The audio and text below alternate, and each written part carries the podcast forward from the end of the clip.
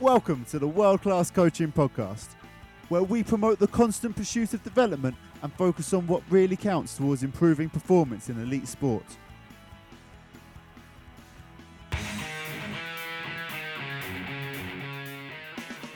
I'm Matt Dickens, and this is episode 12. I'm really happy to say that when I started the podcast back in October 2015, I set myself a target of one per month, and this episode means that I've beaten that goal for the first year already. This episode also marks a slight change to the format of the show, as I'm very happy to welcome Rob Anderson of Fortius Training into the mix.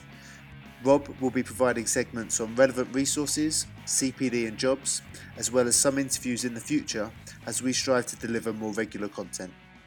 To start with though, I recently interviewed Rhys Ingram, S&C coach for the EIS, working with GB Taekwondo, on how the sport has evolved since London 2012 and what they've been up to in preparation for the Games in Rio later this year. Then, Rob reviews Ron McKeefery's CEO strength coach and rounds up current CPD and job opportunities. Thanks for listening and enjoy the show. Hey Rhys, how are you, man? Good, Matt. How are you, Matt? Yeah, very well, thanks. Thanks for coming on the show. No worries. Rhys, if we can just start by giving us a brief background of what you currently do and how you got there, that would be fantastic. Yeah, no worries. So um, I'm currently a strength conditioning coach with the English Institute of Sport based up in Manchester. Um, I work with GB Taekwondo full time. I've been here for three years now. Um, my role with them is mainly these days as a what we call a strength and reconditioning coach. Um, so Taekwondo is a, a contact sport there's you know we get a, a decent number of injuries, um, and with it being technical, technical demand on the guys as well when when they're fighting, the sort of need to get them as back on the mat as efficiently as possible is is high. So we sort of identified last year that there was a need for really building like a, a, a rehab specialism within the the sort of MDT. Um, so yeah, I sort of taken on that role, working alongside a guy called Nelson Miller, who is our sort of performance conditioning coach, as we call him, but he's he also is a taekwondo coach. So he's got sports science background. Um, he's been in the sport for for years and years and years and years. Um, and he does a little bit of taekwondo coaching, but also supports within the S and C um, coaching. So it's sort of the two of us double teaming on that. Um, and then beyond that, sort of previous to my, my time up here with with taekwondo, I was based in London with the institute um, for a year and a half or so, working with British fencing mainly, um, all the way through London Games and, and a little bit afterwards, um, as well as some multi-sport, which included uh, wheelchair rugby, wheelchair tennis, um, sw- para swimming, um, women's rugby, women's football, a real big mix. Um, also had a little athletics group there at the time with a couple of half decent sprinters, which was which was a, a nice experience. Um, and yeah, prior to that, I spent a load of time working with development fencing, so the National Academy fencing. Um, worked at Hartpury College down in Gloucestershire with a guy called Owen Satterley, um, with women's rugby, modern pentathlon, and golf. Um, and then I've done internships at a few different places, so Bedford Blues rugby, um, and UWIC as it was back then, Cardiff Met these days. Um, doing sort of an internship there with with their S and C coach at the time, Di Watts. Um, from an education background wise, I, I did my undergrad at UWIC, um, sport and exercise science. This was like pre uh, S and C course days. They, have got the S and C undergrad there now, but it, didn't exist at the time. And uh, I did my strength conditioning MSc at um, Middlesex Uni back in 2009 to 2011 or so. So yeah, that's sort of me. Awesome. It sounds like a great journey. Um, you mentioned that Taekwondo is obviously a really highly technical sport, really technical driven as well. Um, some really highly skilled and, and extremely fast moving athletes in there. Um, if you can put it simply, what does it take to win at the highest level? so putting it simply can be a different one. Taekwondo, uh, the rules change uh, amazingly regularly in Taekwondo. They're always tweaking things, partly with, the desire to sort of make it a better spectacle for people to watch, and partly um, just to try and uh, clear up a few of the grey areas in some of the rulings. So things are changing all the time in what it takes to win for for a taekwondo athlete. Um, like I said before, like the technical tactical demand is is huge on our guys, um, and our sort of physical training model is based on improving the athlete's sort of individual strengths that fit with the coach's plan for, for them on that. So there's no like one plan across the whole squad. It's all really individually driven as far as what does this fighter need? How is this fighter going to go about? What tactics are they going to use? Are they going to be an attacking fighter? Are they going to be a counter-attacking fighter? Um, are they going to push the pace, or are they going to let the fight come to them? Um, and what we see is that different styles win different fights depending on sort of which weight category you sit in and uh, often sort of which nation you're from. You can sort of identify certain nations fighting certain styles, and lots of different ones can win fights. Um, the big one for us is high section kicking. The, the thing that sort of probably separates us and people take notice of the most when they watch Taekwondo is this high section kicking, which is basically kicking to the head. Um, you get different points. You can you can throw punches, um, but mainly we go for kicks, and you get different points then based on whether it's a straight kick to the body or the head, or a turning kick to the body or the head. And the most amount of points you can get is a turning kick to the head. So our guys spend a lot of time practicing and training on on being able to to kick high section, kick kick the opponent's head as as as well as possible. Um, so within that, there's a, there's a few clear sort of physical demands that that that asks of our guys around mobility, strength, and speed. Um, so we we really have to sort of push the guys in those areas, um, as well as getting them to the point where they they're able to uh, maximize their time on the mat training. Like I said before, so much my my role now is is a rehab led role, and the more time we can get the guys on the mat training taekwondo, the better. As is as in a lot of sports. So we really try and optimize the guys and and and push guys through the rehab process and pre-ab and however you want to term it these days um, as much as possible.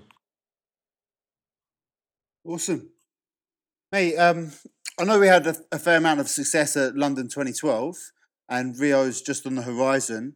Um, what are your objectives for Team GB? Um, so we've got four athletes going to, to Rio, um, which is pretty much the maximum we could qualify, which is good. So we've got two girls, two guys. We've qualified the spots, so we know which weight categories are going. Um, we're we're just waiting on selections now to, to decide actually who goes. But within those weight categories, we've got you know a few people that could definitely uh, go there and medal and, and, you know even win win the whole thing. You know we've got a target from UK Sport which is one to three medals, and so that's front of mind at all times. But we're definitely going out there to sort of to try and win all all four. Um, you know, we had a we had European Championships a couple of weeks ago, which is our one other sort of major for the year, which is a good marker for the guys to see where they're at. And we got four medals overall, um, all of which were in Olympic weight categories. Three with the girls, two, uh, one with the guy, and you know, a few of the others weren't far off either. So, you know, I think things are in a good place at the minute. Everyone's sort of just trying to refocus in now. But um, yeah, I don't see why we can't go there and really push in all four categories. Mate, that would be amazing. Um, just are you, are you going to Rio yourself? no, not not this time. So London was nice. It was nice pre-London because it's on your doorstep, so you get to go to that one. But as a lot of S and Cs know, your job's usually done by that time. So uh, the guys fly out on I think it's the fifth of August.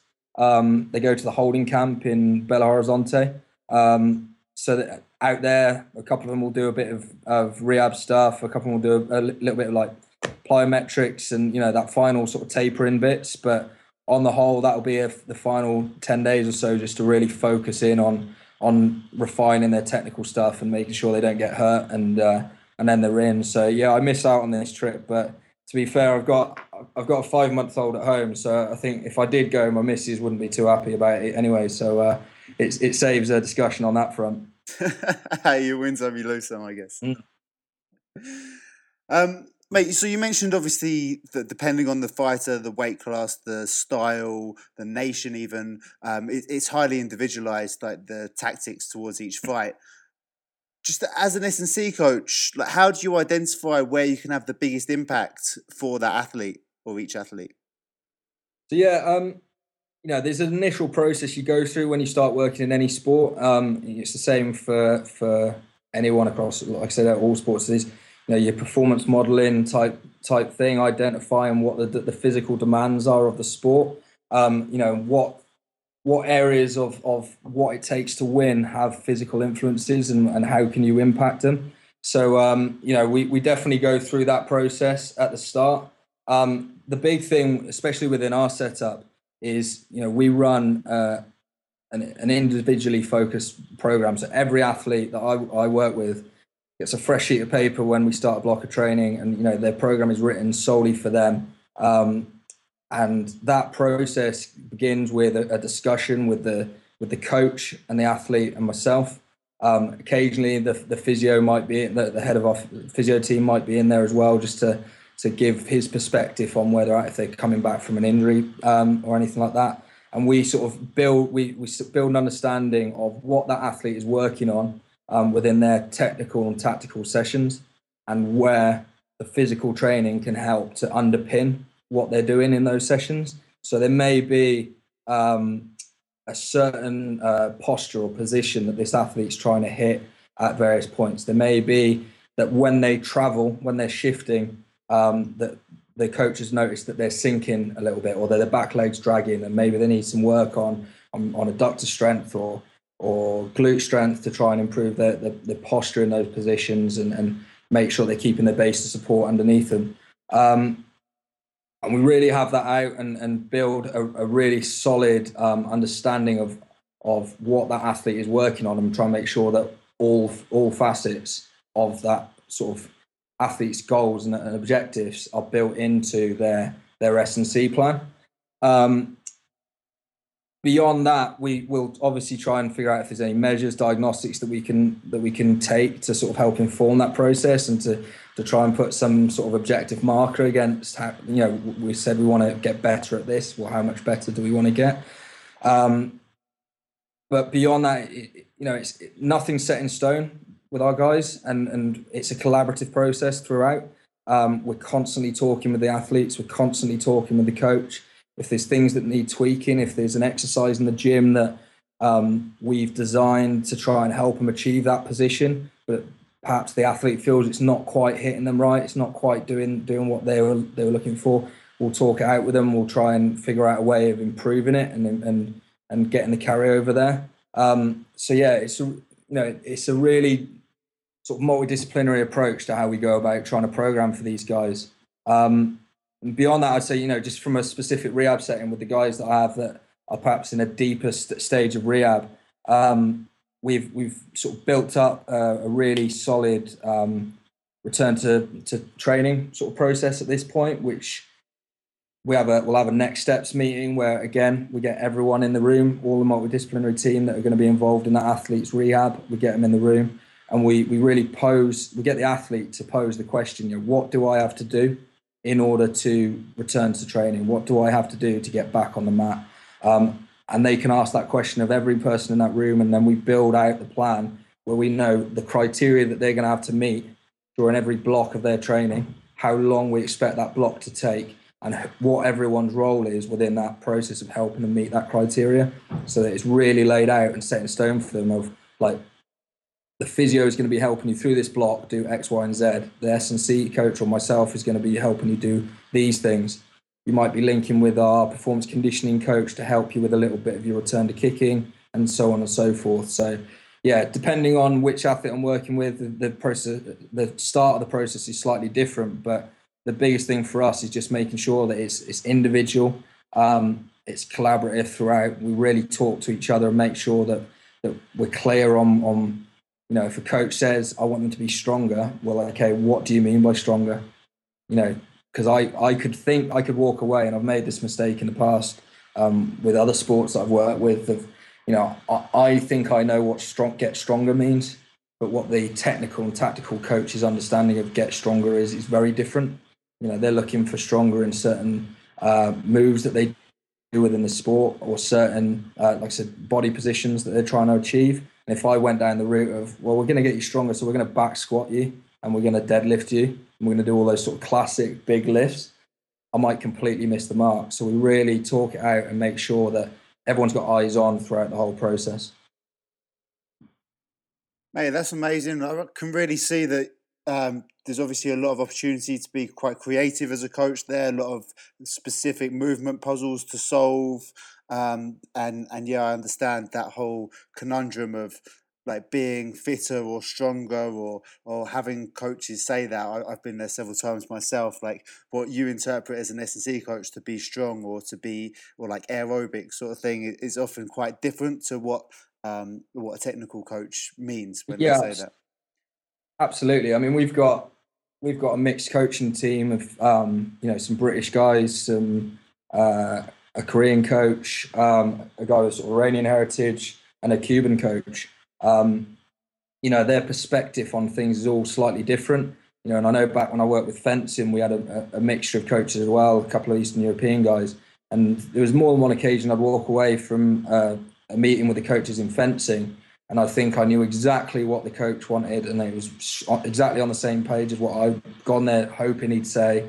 You know, really clear idea, write my, you know, take my time to write my programs, and then a couple of weeks in you realize that you know he, he doesn't he doesn't rate what you're doing at all and it's nowhere near what, what he's after. And you know it's it's a difficult lesson to learn when you're when you're in the middle of it. But um yeah hopefully we're, we're not quite in that in that position anymore. So you know i always try and make sure that i'm as clear as possible that i don't just take it as face value like what does strong mean? What does flexible mean? What does you know what do you mean by faster? What do you mean by this especially as a lot of the time you know it might be that actually they think they want strength, but actually what that athlete needs is a greater range, greater mobility in order to achieve that position before you can even get to strength. Or they think they want speed, but they haven't got the underpinning sort of strength in those positions to even you know think about the velocity element of, of what you're trying to do. And so you, you need to then have that conversation with them and manage expectations of how long it's going to take in order for you to, to sort of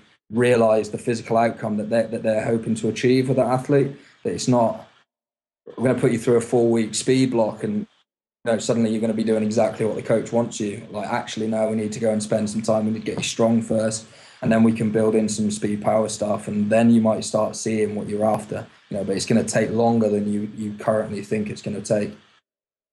Yeah, exactly. I, have had exactly the, the same conversations, and where people have told me that they need to be stronger, um, and I think, well, this guy's he's, he's fucking strong already. He can generate a lot of force like what they really mean is that he needs to be stable in that position to be able to apply that force.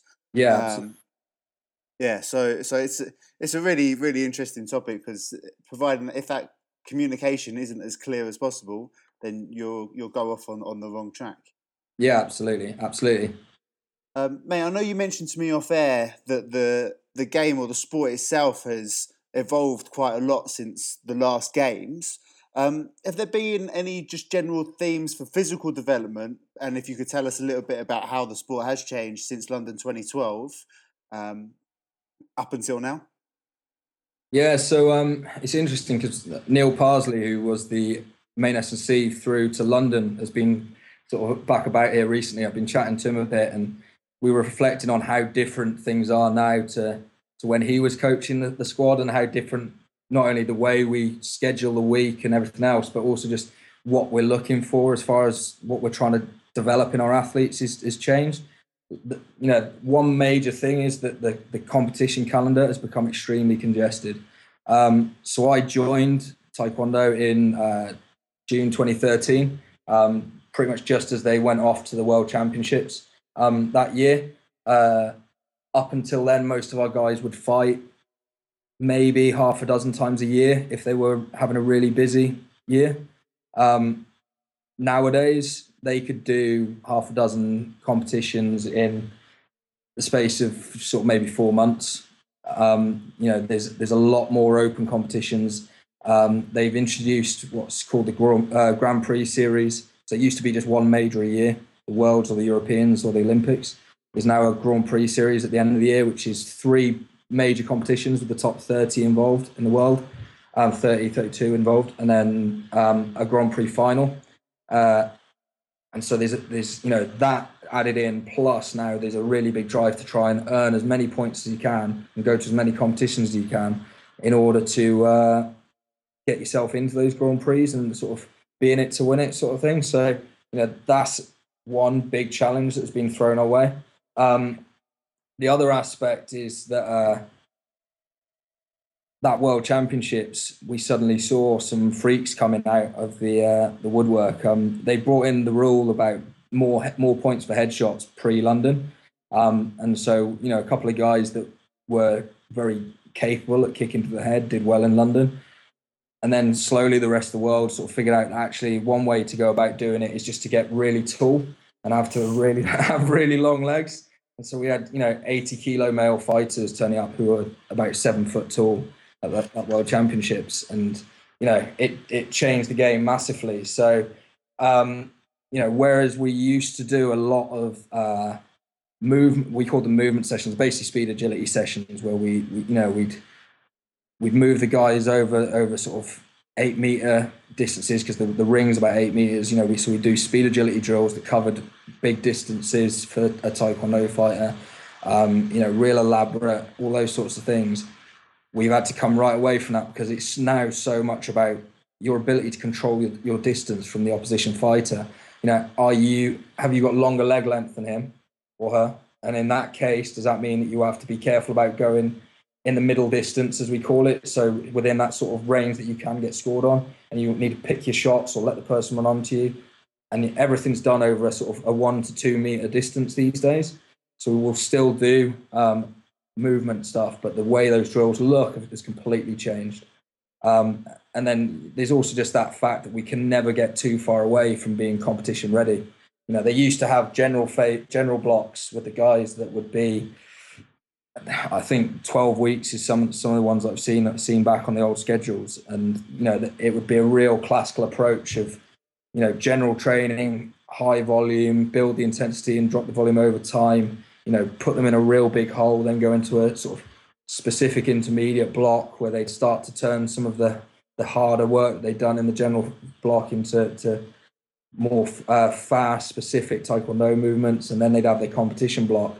Whereas now we have we're in general phase right now. It started two weeks ago and it ends in two and a half weeks time.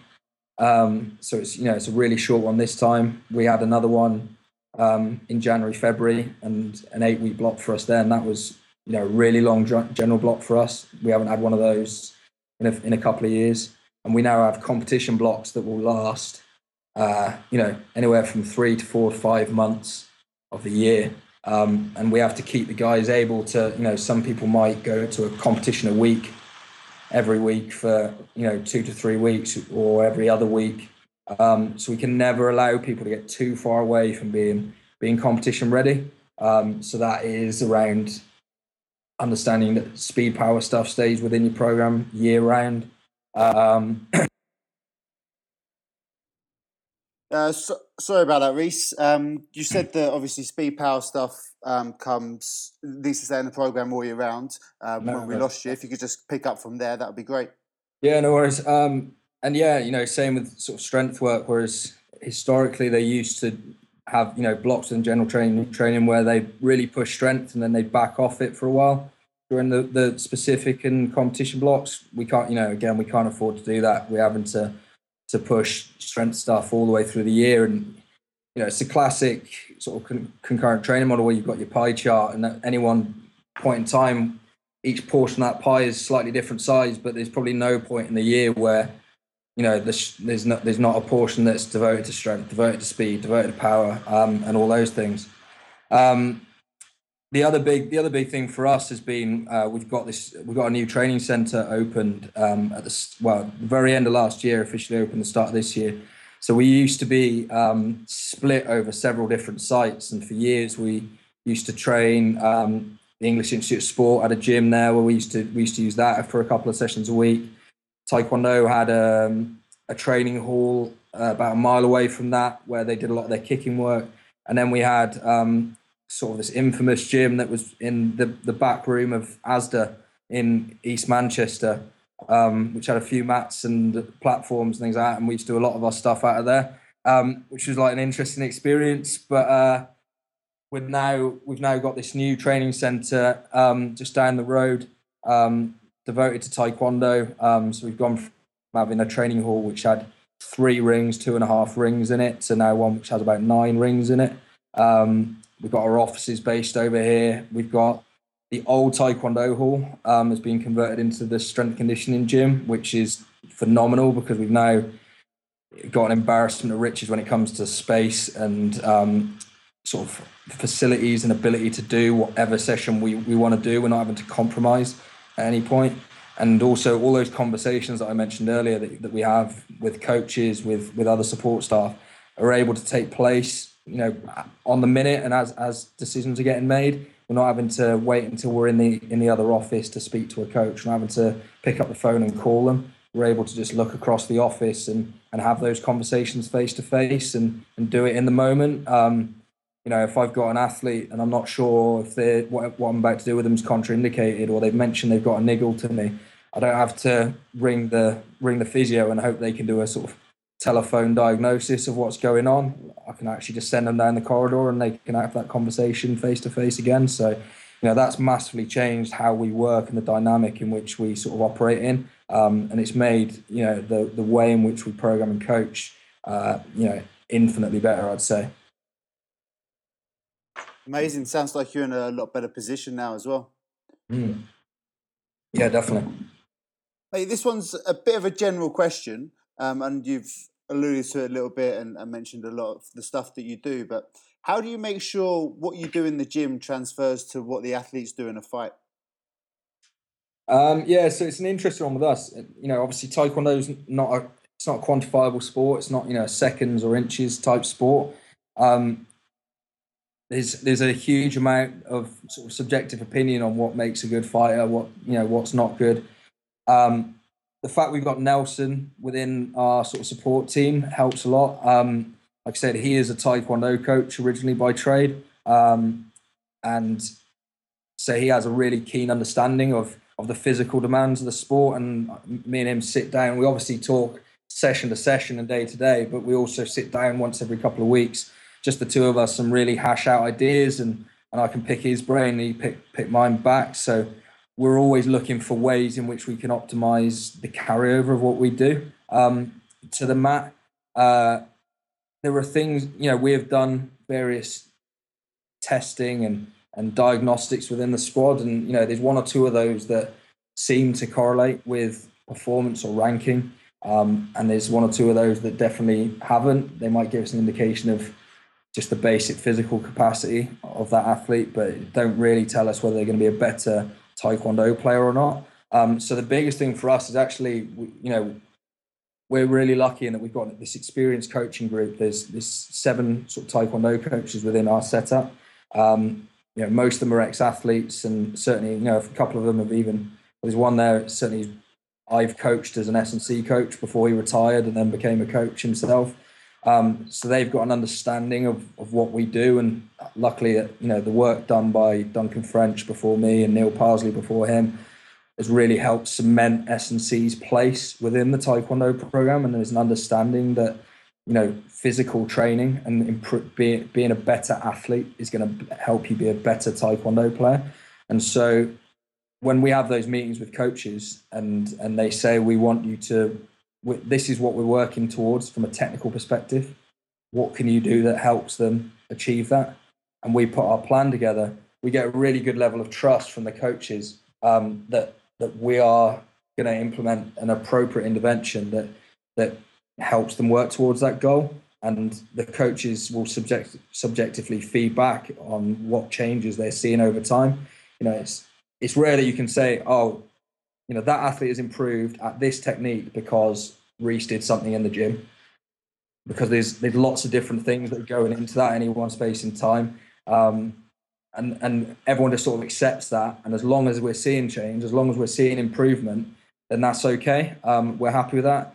You know, it's, it's sometimes a bit fluffy, and I know there's times where I have little moments, and I, I'll speak to some of the guys around the around the institute who will work with some of these quantifiable sports, and they're listing all the numbers at me, and they're, they're, they're telling me about, um, you know, they they know that this is correlated with that, it's correlated with that, and I have uh, the odd moment every now and then where I think, God, I really wish that I could that I could uh, hang my hat on a number as well, but you know, there's that point at which you just have to accept that that's not the world that we live in.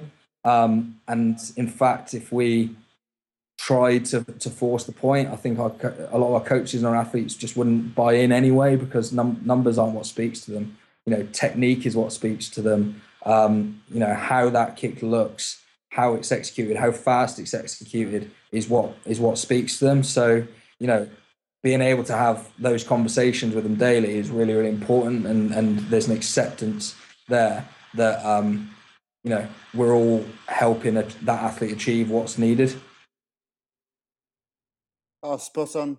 Yeah, I think that's um, that's a really good concept that you've touched on. That a lot of sports do have these quantifiable variables that you can run correlations to, like um, key performance indicators. But so many like sports are technically driven; they are subjective. It is about what the coach and the athlete feels, and and I guess you've got to have a much more holistic and open-minded approach to that.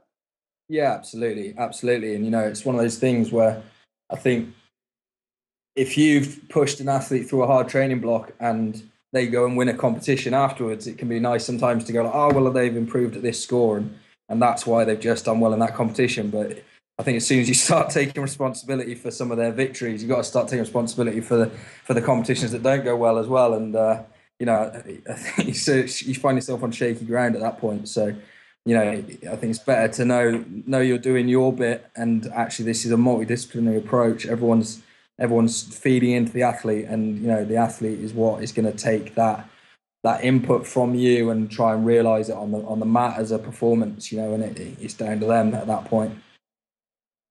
Yeah, massively. Um, I know personally, I find like the longer I spend working with a sport, the more I understand it, and my approach to the physical development will gradually evolve. Um, you've spoken how the, the sport itself has evolved and a few general themes, but and I know that obviously Duncan and Neil would have left you with a really good insight as to the sport as well as your technical coaches there that you, that you work with day in day out. But how have your thoughts as a coach evolved um, to Taekwondo as you've as you've been working from the from the start in June 2013 to now? Yeah, I think the um, the biggest thing for me has been a, a change in mindset from sort of fearing the chaos that can that can be unleashed when you sort of let these guys into the gym to sort of embracing it. Uh, so when I first came in, I had this image in my head that there was like there was one way to move and there was one way to execute various drills, and that our gym-based stuff had to conform to this classic S and C model that I'd learned on my masters. That you know I'd learned through my UKSCA process and, and, and all those things. And actually, over time, watching the sport, I realised more and more that that some of the, like I said before, that some of these speed agility drills that we were doing just weren't representative of what was happening on the mat. Um, they looked great if somebody came in from another, you know, from another sport and and watched us for a day. You know, the, the guys were moving fast, they were moving well, um, but it didn't look like taekwondo. Um, they were they were too rigid in their in their setup and like I said before, they were just done over too great a distance. Um, with the rings being eight meters across, you know, we were we were getting guys to cover the full distance with a lot of the shifting patterns. Um, and I quickly realised that it, like I said, it's about managing your distance against the opposition, um, and that is one or two meters space. Uh, so we had to try and create these athletes that could move over that distance very quickly, but also move from weird angles and from weird body positions, and it, it couldn't just be a standing start every time um, where they've had a second to sort of prepare themselves and before they try and move as fast as possible. You know, they they might land off a kick um, with with one foot on the ground, another foot up in the air, um, sort of head height, and their torso off at an angle. And you know, if they haven't scored that kick, they might have to to adjust themselves and get themselves in a position to either get away and prevent themselves from being scored against or to try and go for a second kick or a third kick and and and combo it up. So i had to really uh, open up my coaching toolbox and allow some of these drills that we do to become a lot more chaotic um, so that our athletes could help come up with solutions on on how to on how to move and how to how to get out of of these obscure positions that they will find themselves in. Um, within a competition. Um, so yeah, we you know we might nowadays set up a drill where um, it's just two cones on the ground, And all we all say to the guys is, I want you to move as fast as you can between these two cones. How you do it, I don't care. Um, and so, say there's a group of four of them there, the first person will, will do it in the style that they want to do it. So they might just run to the cone forward, backtrack, run forward, backtrack, and because we we quite often say like touch each cone twice, and then everyone else has to copy them, and they'll do a couple of reps that. Then the next person he figures out a way to do it, and it might be a figure of eight. Everyone else copies it, and then we just let that progress on, progress on, and these guys will come up with some incredibly ridiculous ways of getting around these cones. Um, you know, that ways that in the past I probably would have looked at and thought something's going to go wrong here. Like this has got out of hand. I need to rein this back in. You know, and nobody's moving in the exact way that you know I was taught on my speed agility workshops back back in the day. So, you know, I need to scale all this back. Whereas, you know, like I said before, the reality is it happens. That happens on the on the pitch, happens on the mat. So so allow it to happen in training. Um, and really quickly, one, the athletes started to enjoy a lot of those sessions a lot more. Um, I certainly enjoyed coaching them a lot more because it's quite funny seeing what some of these guys can come up with when you give them free reign. Um, and personally, I feel we've we've had better carryover in what we do. Um, I feel more comfortable when I watch the guys fight and I see them throwing a hard kick and suddenly having to move out the way rapidly. I feel feel more comfortable when I see them falling because they're not in taekwondo if you fall to the ground you get half a point penalty against you so if they are starting to tumble again they will they will do some insane things at times to try and prevent themselves from hitting the deck and that in the past would freak me out because I just see knees going all sorts of places and everything else and now I feel a lot more comfortable in in what I'm seeing because I know we've challenged the guys in training in a lot of those positions. And I know that we've challenged them at speed. That it's not just been warm ups; it's been high intensity, high velocity um, work around those cones or whatever the drill has been. And, and you know, I trust that that they've been exposed to that. It's not the first time when they step onto the mat. So I think that's been the, the biggest thing for me. How things have evolved over time. Hey, that's amazing. Yeah, I love that whole explorative learning approach, giving your athletes some control, autonomy, and and I love being creative as a coach. But if you give them a chance to be creative, then you always learn something as well. Yeah, absolutely. You know, and we've we've had a decent amount of CPD when I first joined the EIS from Frans Bosch. I know a lot of the guys, you know, that listen to this will have will have heard of or come across or seen him speak. Um, and we've also I've been lucky enough to see um, a guy called Richard Shuttleworth, who I think is still working with the RFU at the moment, um, talk on sort of dynamic systems and and and the ways in which he's coached various athletes. An Australian guy, coached various athletes um, in skill development stuff. Same with a guy called Mark Upton, who's sort of quite popular on, on Twitter. He works within the within the EIS these days. Um, and we, I've spoken with him a few times. Of just ways in which, like I said, you can you can embrace this chaos within the within the within the training process and allow athletes to self-organize, allow them to to discover what different patterns, um, and it's okay. And you know, the the Rhys Ingram of three or four years ago would have been pretty freaked out at the the prospect of that. Um, you know, and I dabbled in elements of it after seeing Frans speak when I was at fencing. Um, but sort of I got much more into a lot of that that research and a lot of that that practice when I came up to to, to Manchester and working with Taekwondo and you know like I said the results have been great and the buy-in from the athletes has been huge so you know I think we we, we try and do we try and allow a little bit of chaos within within a lot of what we do these days and we try not to be too prescriptive in a lot of our drills you know if an athlete ever comes to me these days and says how do you want me to do this unless it's a snatch or a clean or a back squat, something that's high, you know, high force that I, I, do want done a certain way. To a certain extent, I will allow them to. I'll just say, you know, figure out what feels natural. If how do you want me to move between these cones, or how do you want me to kick this this pad? Like I don't know. You're the taekwondo player. Like you show me how you would do it, and just let them figure it out, and it brings them into that training process as well.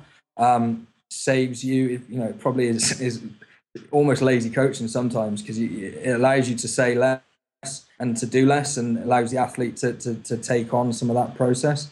which is nice, especially when they're, they're Olympic athletes. You know, these guys have been fighting at the top level for, for years now. That you know they're more experienced in Taekwondo than, than I am. So, you know, there's certain things that I can bring to the table and offer them that hopefully will help improve them. But on you know, there's a hell of a lot that they can bring to the table as well. So, you know, if you get them involved in that coaching process themselves, you know, it's it's quite surprising what what starts to happen.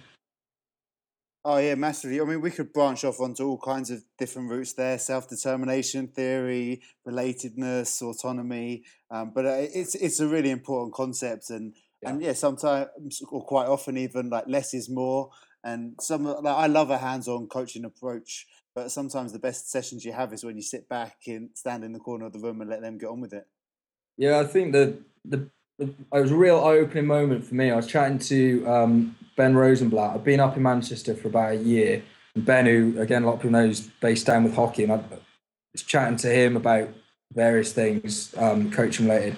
And I, I, said, oh, you know, I, am really struggling to get my head around this idea of not over coaching the speed agility stuff we do, not delivering loads and loads of of um, cues. I said it's weird because I don't do that when I'm with the Olympic lifts, and I don't do that with with strength stuff. I you know I let the athletes figure out. And he, he just said, "Why? What do you feel most confident in coaching?" I said, "Well, yeah, the Olympic lifts. That's that's where my most of my experiences come from in the past." Um, and he was like, "Well, that's probably it then." He's like, "You say less because you feel more confident with it." So actually, you know, you're you're talking to almost try and convince them that you know what you're talking about with speed agility. When actually, if you just let things happen and just let let the coaching process go, then then uh, you know you'll probably get a better result out of it. And it was a bit of an eye-opening moment for me where I realised I thought by saying lots of things that I sounded like I knew what I was talking about, and it was probably the opposite actually. But you know, you live and learn. Yeah, it's the same in coaching as it is in doing. I think like yeah, you can only focus on one thing at a time. Otherwise, the the more you different things you focus on, the more confusion you add, and the harder it gets. Absolutely. Yeah. Mate, um, finally, last question of this uh, main chunk of the interview. Um, what's left to do before Rio to make sure you get those medals? Um, so yeah, pre-Rio, I'd say it's, it's just about consolidation of the work that's already been done earlier in the year and earlier in the cycle. Um, as I mentioned before, with the Europeans um, a couple of weeks ago, it was a real proving ground um, of of where our preparations at. Um, you know, have are we getting things right? Is there areas that we could improve? Are there little I don't like to say one percenters, but you know, are there are there those little things that we can just refine between now and the games? Um, and I think based on the results we got at Euros, we were we were mostly happy with what we saw. Um, so we've now just got to make sure that we execute that plan again effectively, um, and that all those small things that we that we got right pre Euros we get right again. And if there's anything that we think is missing, that we make sure that that that's covered as well. Beyond that, I think um, just making sure our athletes are in a good place mentally as well as physically. You know, we're not going to try something new in our S and C plans or um, in our rehab plans before between now and Rio. You know, we, we think we've got it right, um, but the athletes have got a huge amount of pressure building on them at this point. Um, they are very aware that Rio is down the line. Um, you know, the media side of things is really starting to ramp up. Um, and so we've got to make sure that as sort of support staff, we're bringing the best version of ourselves to every single session. Um, and we're putting in the work to them that they, they want to see from us and they expect to see from us. And all our interactions with them are, are positive and focused on the goal. Um, because, you know, there's a lot of people asking for their time at the moment. Um, so we want to make sure that when they come into S&C, um, we make that an efficient process for them, that they're not having to, to hang around and do a two hour session because because we're faffing about with bits of equipment or we're chatting to, to the physio or whatever else. Um, similarly, if they want to have a chat, if the athlete wants to have a chat, if they need to offload a little bit, then we kind of let them do that and we try and, you know, reframe it a little bit and get get that positive mindset going again because uh, you know, we, we want to make sure that they've got the best opportunity to perform in Rio. And, you know, it's been a long road to Rio for them. And, um, you know, if they if their mindset is in the right place, we already trust that physically they're in a good place, then there's no reason why they can't realize, you know, the opportunity that they've got there. Fantastic, mate. Well, best of luck. Cheers, man. Rhys, we'll take a short break there and come back with some quick fire questions. Cool.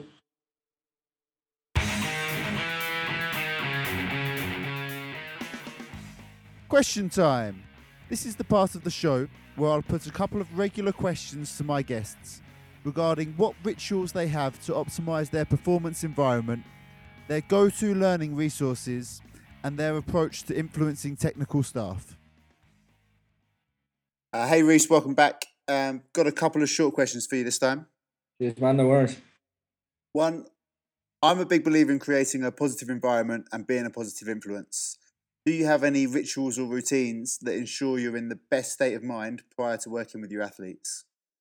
Um, so yeah, I, like I've listened back to some of your podcasts, and I listened to, to your very first one where you went through your ritual routine. I was like a little bit jealous because it sounded, it sounded like a great start to the morning. Um, Thanks. and I was laughing as well because I remember back in November or October, I read um, "The Miracle Morning" by Hal Elrod, which is all about you know getting up that little bit earlier and and making an effort to start your day right and, and do a little bit of meditation, you know, a little bit of exercise, whatever it is. And I thought that sounds like a wicked idea. That's what I need in my life. Um, so I sort of committed to doing it. And then my uh, daughter was born in December, and I realised that she didn't really give a shit about any of that stuff. Um, and so my my whereas I used to sort of get woken up by my six thirty alarm, I now um, I'm now sat there looking at my phone, waiting for the alarm to go off, whilst I hold hold my daughter and uh, wish that I'd had more sleep the night before. So um, yeah, as far as what I do beyond that, um, you know, we I try and make sure I've tried to create myself as best a little routine as I can.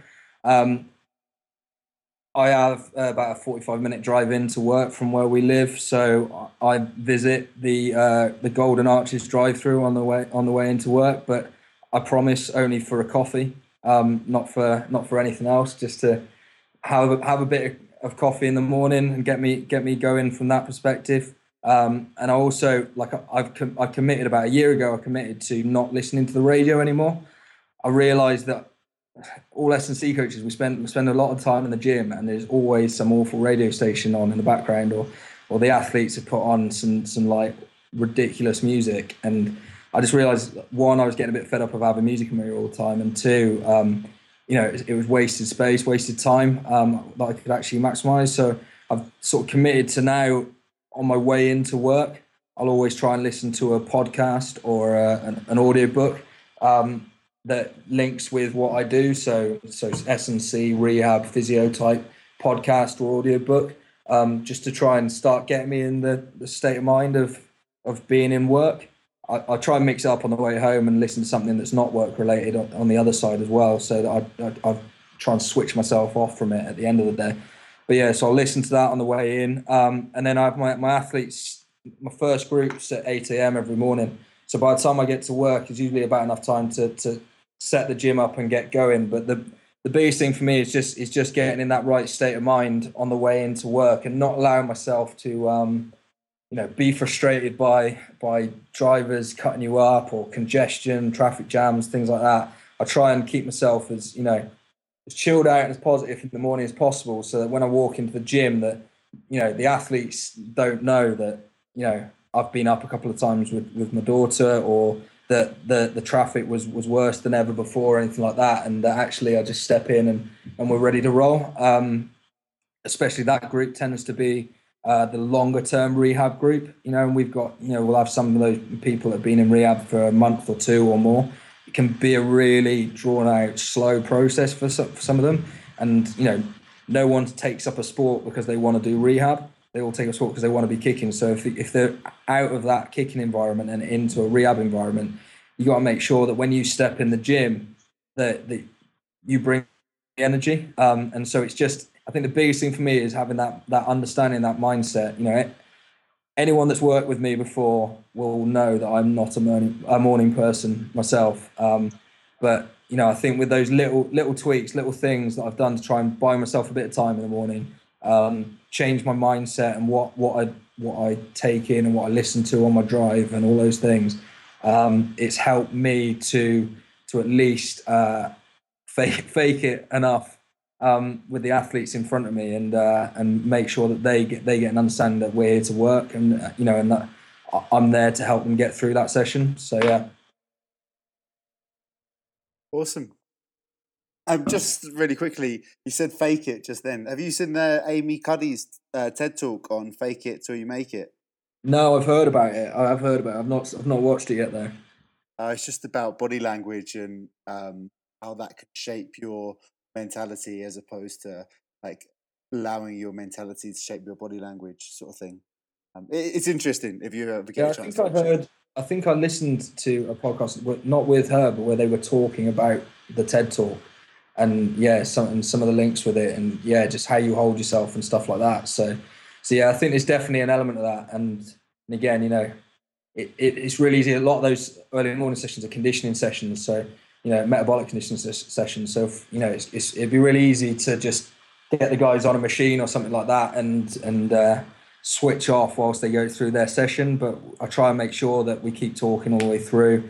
Um, that we're we're breaking up rest periods and doing little things where we, we challenge them with with new little things to to keep myself on it as much as keep them on it and make sure that you know it's not a session that they just turn up at 8 a.m and and they switch off as well you know i'm big on having athletes know that they have to be engaged in whatever session you're putting them through so um so yeah i try and make sure that i'm engaged so that they're engaged you know nice yeah yeah it's all about bringing the energy um that's great. I think I'll take that as a slight indication that you may listen to this podcast. exactly. Cheers. Um, question number two: As an S and C coach, sometimes the tough part of the job is influencing other members of the support staff. Uh, what's your approach to doing that effectively? Uh, I think the biggest thing for me is just open communication, transparency in, in what you're doing. Um, you, you hear all the time where a coach, a coach sometimes will come up, up to me and say, oh, I was thinking of coming and watching the session this afternoon. Is that okay? And I sort of always get a bit frustrated with myself almost if they come and ask that question because of course it's okay. And you know, it's a coach led program. It's, you know, it's theirs to it's theirs to come and to check in on and audit and do whatever they want at, at any space and time. But beyond that, it's it is an open forum. It is an open environment, and those discussions that I was talking about earlier on in the in the interview. Um, like I said, it, it's an ongoing process, and so if they can come in the gym and and watch those sessions take place and ask questions about what's going on, like I will learn from that. They will learn from that, and it, it gets us to a better place. Um, also, I think I mentioned earlier that the creation of our sort of return to play um, program um, is a really big example of how we've tried to open up the the, sort of the box on what happens within within rehab and within S and S and C and S and R. Um, we've got a, a, forum there where everyone is able to input into the process and know what their role is within that process. Know when they're going to be stepping up and doing it, doing these things. Know when they're backing off and allowing someone else to take the lead on it. Um, and it allows some level of accountability as well for this. Um, so we know, you know, if someone needs isokinetic testing and it you know it's booked in for this day we we can everyone's aware of that and everyone's accountable to that and we're all responsible for making sure it happens.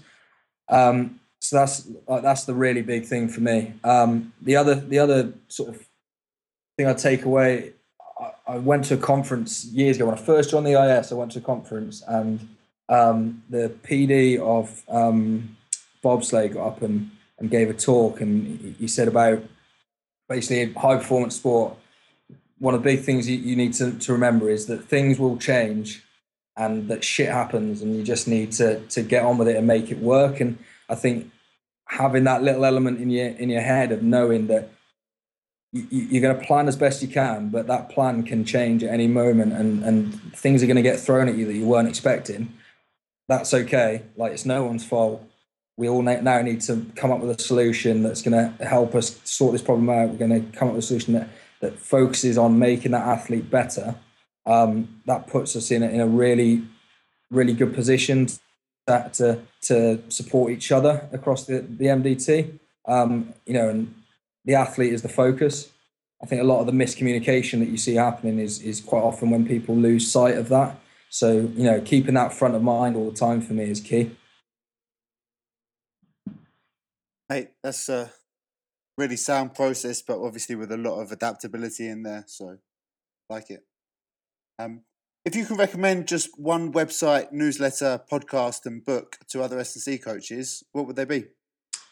Um, okay, so website would be the UKSCA website. I'm a little bit biased. Um, I think Pete McKnight, Pete McKnight came on a little while ago and said how they've been doing some work on the UKSCA website, um, and I've been involved in that process. And we're just starting to get to a point now where we can release sort of some regular content with interviews, coaches corner stuff, videos of previous presentations from conferences and stuff like that. And you know, the the goal we set ourselves straight away was to be the primary resource for people in the UK for for S and C information. I think we're starting to get to a place now where where it, it really is a site that you want to go to regularly rather than a site you check in on every other month to see if there's any jobs about. Um, so yeah, bias perhaps, but you can see websites that one. Um, newsletter, the strength and conditioning research um, review that comes out, Bret Contreras and Chris Beardsley's one. Um, like I've been signed up to that for, for quite a while now, and you know I think it's it's excellent. You know, there's there's an insane amount of information in there every month. I don't know how the guys actually churn it out. Um, and just that ability to go in and, and cherry pick out a few bits that are, are, pertinent to what you're interested in at that moment in time and help you keep up to date with the research is, is really, really valuable. Um, podcast, I've tried to go for one that I've not heard people say on, on your show before. So, um, the Coach Your Best podcast by Jeremy Boone. Um, it's, a, it's a little gem I found, um, but he's got some he's got some really great interviews on there. Talks to you know likes to Nick Winkelman all the time, formerly of Exos, now in now Ireland rugby. Um, Frans Bosch stuff in there. There's a few really good um, podcasts on there that are, are, really valuable. And then finally, the book um, Never Eat Alone is my sort of out of left field recommendation. It's one I read really early on in my um, in my coaching process, and probably as I was just finishing university.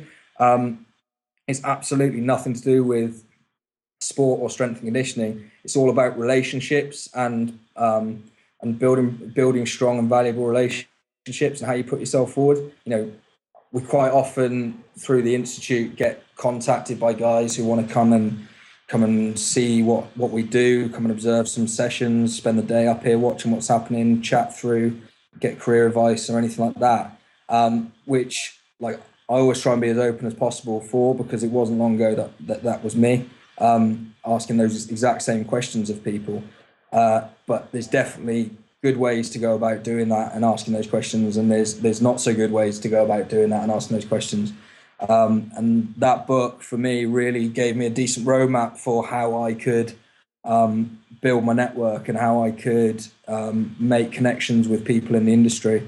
Um, you know, it, it, enabled me to speak to Ian Jeffreys cold um, when I was just out of university and I didn't know what to do because it, it, was hard to find work. And you know, he gave me some really, really great advice, um, which has definitely helped me get to where I am now. So if I hadn't, I hadn't done that in the right way, he may not have been as receptive, and um, you know, it, things might have ended up a little bit different. So yeah, I think that's a, a really good book if people want to uh, getting into this industry and want to want to learn more about how best to sort of conduct yourself and things like that, it's it's excellent.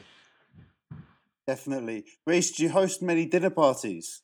I'm yet to. I'm yet to, but I do like to cook. So who knows, Matt? Next time you're in the UK, come up to Manchester and we'll do something. Oh, I have dinner. Nice one. Yeah, no, I, I, have. I have read that book as it happens. but I'll um, definitely look out for. Did you say it's Jamie Boone's podcast? Jer- Jeremy Boone. Jeremy. Jeremy Boone. Boone. Coach your best. It's called. Fantastic. I'll uh, have to look out for that, and I'll put a link to it on the, on the show notes as well. Um, mate, finally, last question of the day. I won't take up too much more of your time. If you could give one piece of advice to all aspiring S&C coaches out there, what would it be? I think the biggest thing for me is just is is not being uh, too proud to to go out and, and do some volunteer work and do some do some work for free. Like it's it's a really like hot topic in S&C at the minute, and there's there's so you know everyone's got an opinion on it and everything else, and I'd never want someone to put themselves in like financial distress or anything like that. But I just know like when I when I was finishing my masters, there was an opportunity to go and work with the fencing academy, and at first we like it got put to us that we could go and work with them, but we'd have to pay our own accommodation. So it's basically like a week's experience but it was going to cost you 100 quid, 150 quid, or whatever it was. Um, and I just decided, like, screw it, that'll be my holiday for the year, like a week in Nottingham, coaching fencers to do sort of bodyweight lunges and squats and things like that. Like, that's my summer holiday for the year, um, living the dream. Actually, what it, what it turned out was that we didn't have to pay. Like, it was all, we, we, we got, you know, our accommodation stuff sorted free. So it was a week of unpaid, but a week of, of coaching a lot. Um, that led to me getting my role with fencing. Like I was, you know, one of the few people that interviewed that had a decent amount of proper fencing coaching experience. Um, then I got an opportunity whilst I was at Lee Valley to um, work with a sprinter who was based out there that had been coming back from an injury, um, was talented but didn't have enough money to to to pay for an S and C coach at the time. I took it as a learning opportunity. You know, at that point, I was I just finished um, from London 2012. My first session with her was the day after the closing ceremony. So you know, from that respect, I've just been an S&C coach at my first Olympics. It's amazing, but I'm turning up at first thing in the morning and coaching for free, and that was a relationship that lasted a couple, you know, a, a couple of years. And even when I moved up to Manchester, she'd come up and and once a month and come and train with me here. And it was, you know, it was never a paid paid role, you know. And but I learned an unbelievable amount from that. It, you know, things that I was asked in my interview for Taekwondo, I was able to to provide better answers because I'd had that coaching experience. Um, I got to understand a hell of a lot about what a, a truly truly elite athlete who can go to world championships and perform is capable of doing in the gym. Um, you know, it was it was such a fantastic opportunity.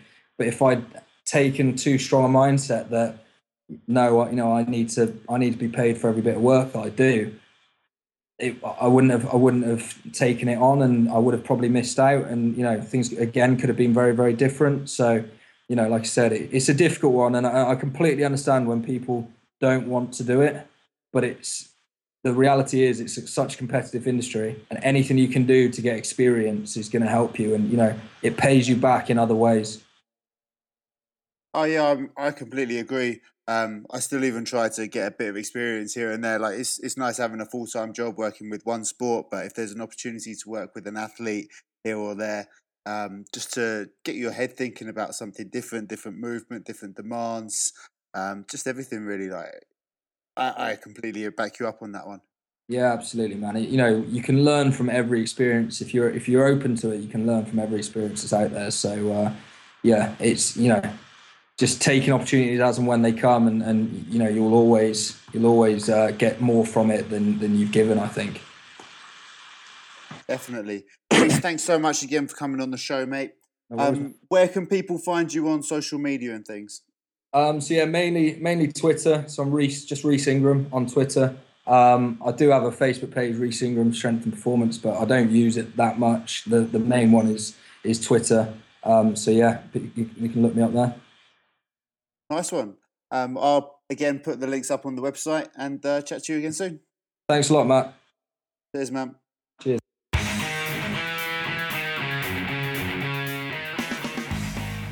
The relevant resource section is where either Rob or myself will review something that we've recently read, watched, or listened to, with a brief discussion on how we apply what we've learned to our daily coaching practice. This episode, I'm going to review Legacy by James Kerr 15 Lessons in Leadership and what the All Blacks can teach us about the business of life. I read this book about a year ago and I'm very happy to revisit it. It definitely makes my top five must reads. As the All Blacks are currently back to back world champions, the most successful rugby team in history, and some would say most successful sports team full stop, there is plenty we can learn from a culture that breeds success. Indeed, since rugby turned professional, New Zealand have held a win rate of over 86%. James Kerr asked the questions of why they're so successful, how they do it, and what can we learn from them. So let's start with the first lesson sweep the sheds. Never be too big to do the small things that need to be done. This one resonates with me. I'll be completely honest, when I first took my role in skiing, I saw myself as an S&C coach. That's what I was employed as. I trained and studied to be an S&C coach. I wanted to be an S&C coach and all my experience to date was as an S&C coach. I loved the gym and sports and believed my responsibilities revolved around that. Coaching movement, getting guys strong, preparing them physically in both the short and the long term. My idea happily included extra work around that, cleaning the gym, installing equipment, traveling to competitions, you know, everything you'd expect really. At the time, I felt if I fulfilled my role, I was being a team player. But I was wrong. There was much more to it than that, and it took me a while to grasp. Being a team player, sweeping the sheds is about doing everything you can to make the team work better. When something needs to be done, do it. It doesn't matter if it's in your job description or not. So now, I see myself as a facilitator. My role is primarily focused on physical preparation, and I still call myself an S&C coach. However, it also includes the subheadings of taxi driver, chef, cleaner, counsellor, friend, motivator, ski assistant, masseuse, handyman, and anything else that needs to be done to make the team work better. The next lesson is go for the gap. When you're on top of your game, change your game. We live in an ever evolving world, and I just wrote a post about adaptability, so you can read a bit more about that on the website if you're interested. Play with purpose. Ask why. I also reviewed Simon Sinek's Start with Why on the previous episode, so this one should be pretty obvious by now. But there are a few lines that really stand out, namely, better people make better All Blacks. Alex Wolf recently told me that a key motto of the EIS is that good people make good coaches. I wonder where he got that from. Pass the ball. Leaders create leaders. This is a principle my coaching has taken on a lot over the last few years, as I currently take a much more autonomous approach than I used to. I believe there's a time and a place for everything, and you make those decisions based on your environment and who you're working with. In the past, I've taken care of everything from completing program sheets to putting weights away, but here I try to give the athletes a lot more responsibility. When I arrived, they were young with a very limited training history. They had little understanding of physical training, let alone their own capabilities, and everything had been handed to them on a plate, as well as little sense of reward from hard work and a general lack of respect. They had a lot to learn. As you know, I believe athlete education is massively important, so I started with helping them learn about themselves. That meant that I prescribed reps and sets in training programs, but encourage them to choose the loads to learn their capacities and what they're capable of, not just in general, but on a daily basis. It's not hard for young athletes to get strong, so programming doesn't need to be fancy. If you let them choose the loads, they can learn what they can do and when to push themselves. I made sure they put all the weights away after training and kept the gym clean. And when learning open movement skills like change of direction and agility, I took much more I took a much more explorative approach let them think about what's more efficient, faster, or better, and why. Then guided them a little towards the technical model uh, that I had in mind rather than starting there in the first place. It's not always the quickest way to learn a specific sports skill, but they can learn a lot more about themselves and still have time to ingrain quality movement patterns along the way. Very much tying into that is the next lesson of creating a learning environment. Leaders are teachers. You may have heard me mention quite often that Ashley Jones refers to himself as an educator over a coach. I really like that. No dickheads, follow the spearhead. Embrace expectations, aim for the highest cloud. Train to win, practice under pressure. Keep a blue head, control your attention. From listening comes knowledge, from knowledge comes understanding, from understanding comes wisdom, and from wisdom comes well being. I like that philosophy too. Know thyself, keep it real. Here comes authenticity, integrity, and being genuine. To know how to win, you first have to know how to lose. And for the All Blacks, to know how to lose, you first have to know who you are. We could talk about this for ages. Know your values, be true to them. Being honest with genuine intentions is an essential prerequisite in developing meaningful relationships and trust. If integrity is a central leadership tool and everyone in the team does exactly what they say they will do, clarity, certainty, productivity, and momentum are the results. Champions do extra. Find something you would die for and give your life to it. Invent your own language. Sing your world into existence. Ritualize to actualize. Create a culture. Be a good ancestor. Plant trees you'll never see. And finally, write your legacy. This is your time. The All Blacks build and draw energy from their history and traditions, and an almost spiritual connection to the Maori culture of New Zealand. You don't need that history to understand that these values, this belief system, and commitment to a cause bigger than yourself just make sense. Embody these principles and it'll show in your character. Be a good person and you'll be a good coach. Take that further. Commit to being the best person you can be and thus the best coach you can be. Some people question the name of this podcast. There's a brief story behind it. I once attended a presentation by Nick Grantham at a UKSCA conference in which he asked for everyone who wanted to be a good coach to raise their hand. Everyone did, so I played along. But I was hesitant. I wish I stuck to my instinct because I didn't want to be a good coach. I don't want to be just a good coach. I want to be an outstanding coach. And so this show is for every like minded coach who wants to be world class. I'm certainly not there yet. I'm sure very few people are, and if they are, I'd hope they're humble enough not to know it. But hopefully, this platform is just another small means to helping us get towards being world class coaches. In the future, I'm going to be collaborating on the podcast with Rob Anderson of Fortius Training. That way, I hope to give you even more insight and perspectives into how another coach thinks and applies what he learns to his coaching. I hope you'll find it just as useful and look forward to hearing your feedback.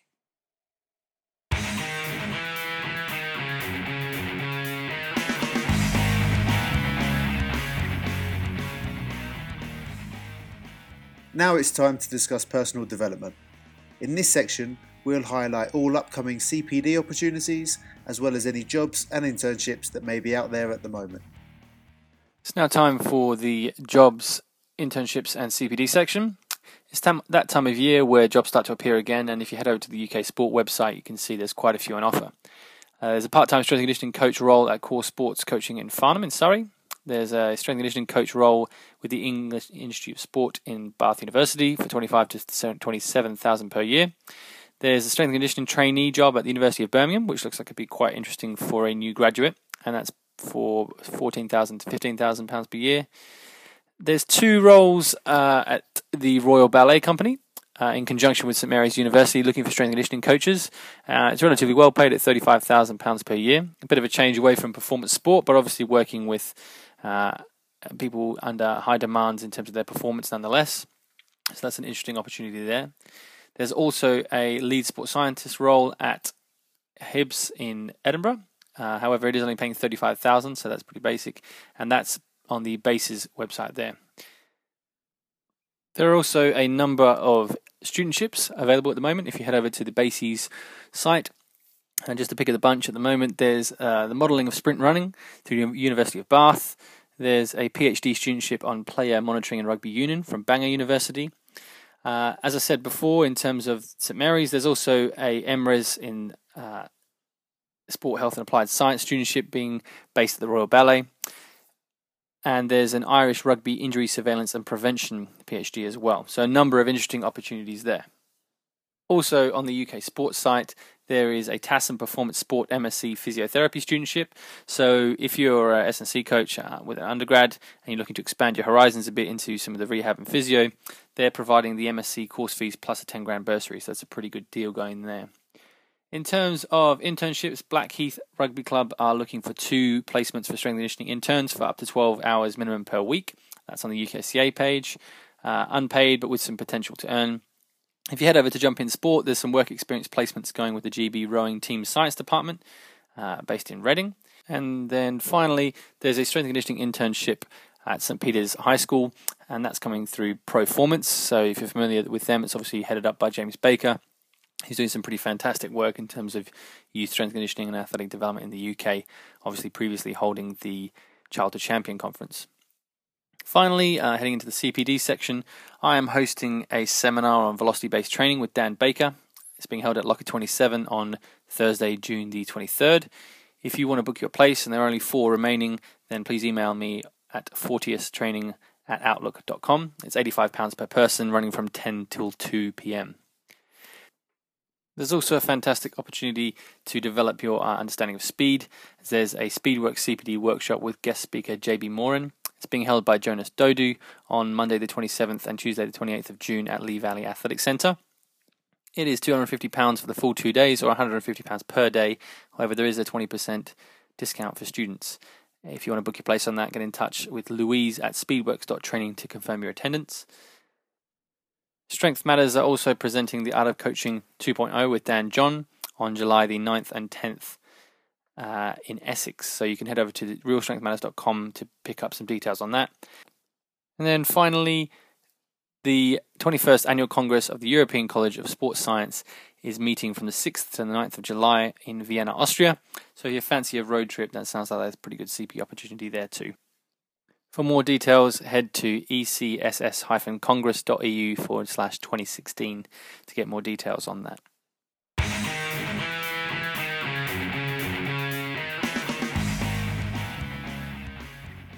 Thanks for listening to the World Class Coaching Podcast. You can catch me on Twitter at Matt Dickens SC. The show notes for each episode will be up on the blog over at purehealthpuresport.co.uk and obviously subscribe to the World Class Coaching Podcast on iTunes or wherever it is that you prefer to listen. Keep pushing forward your development and tune in again soon.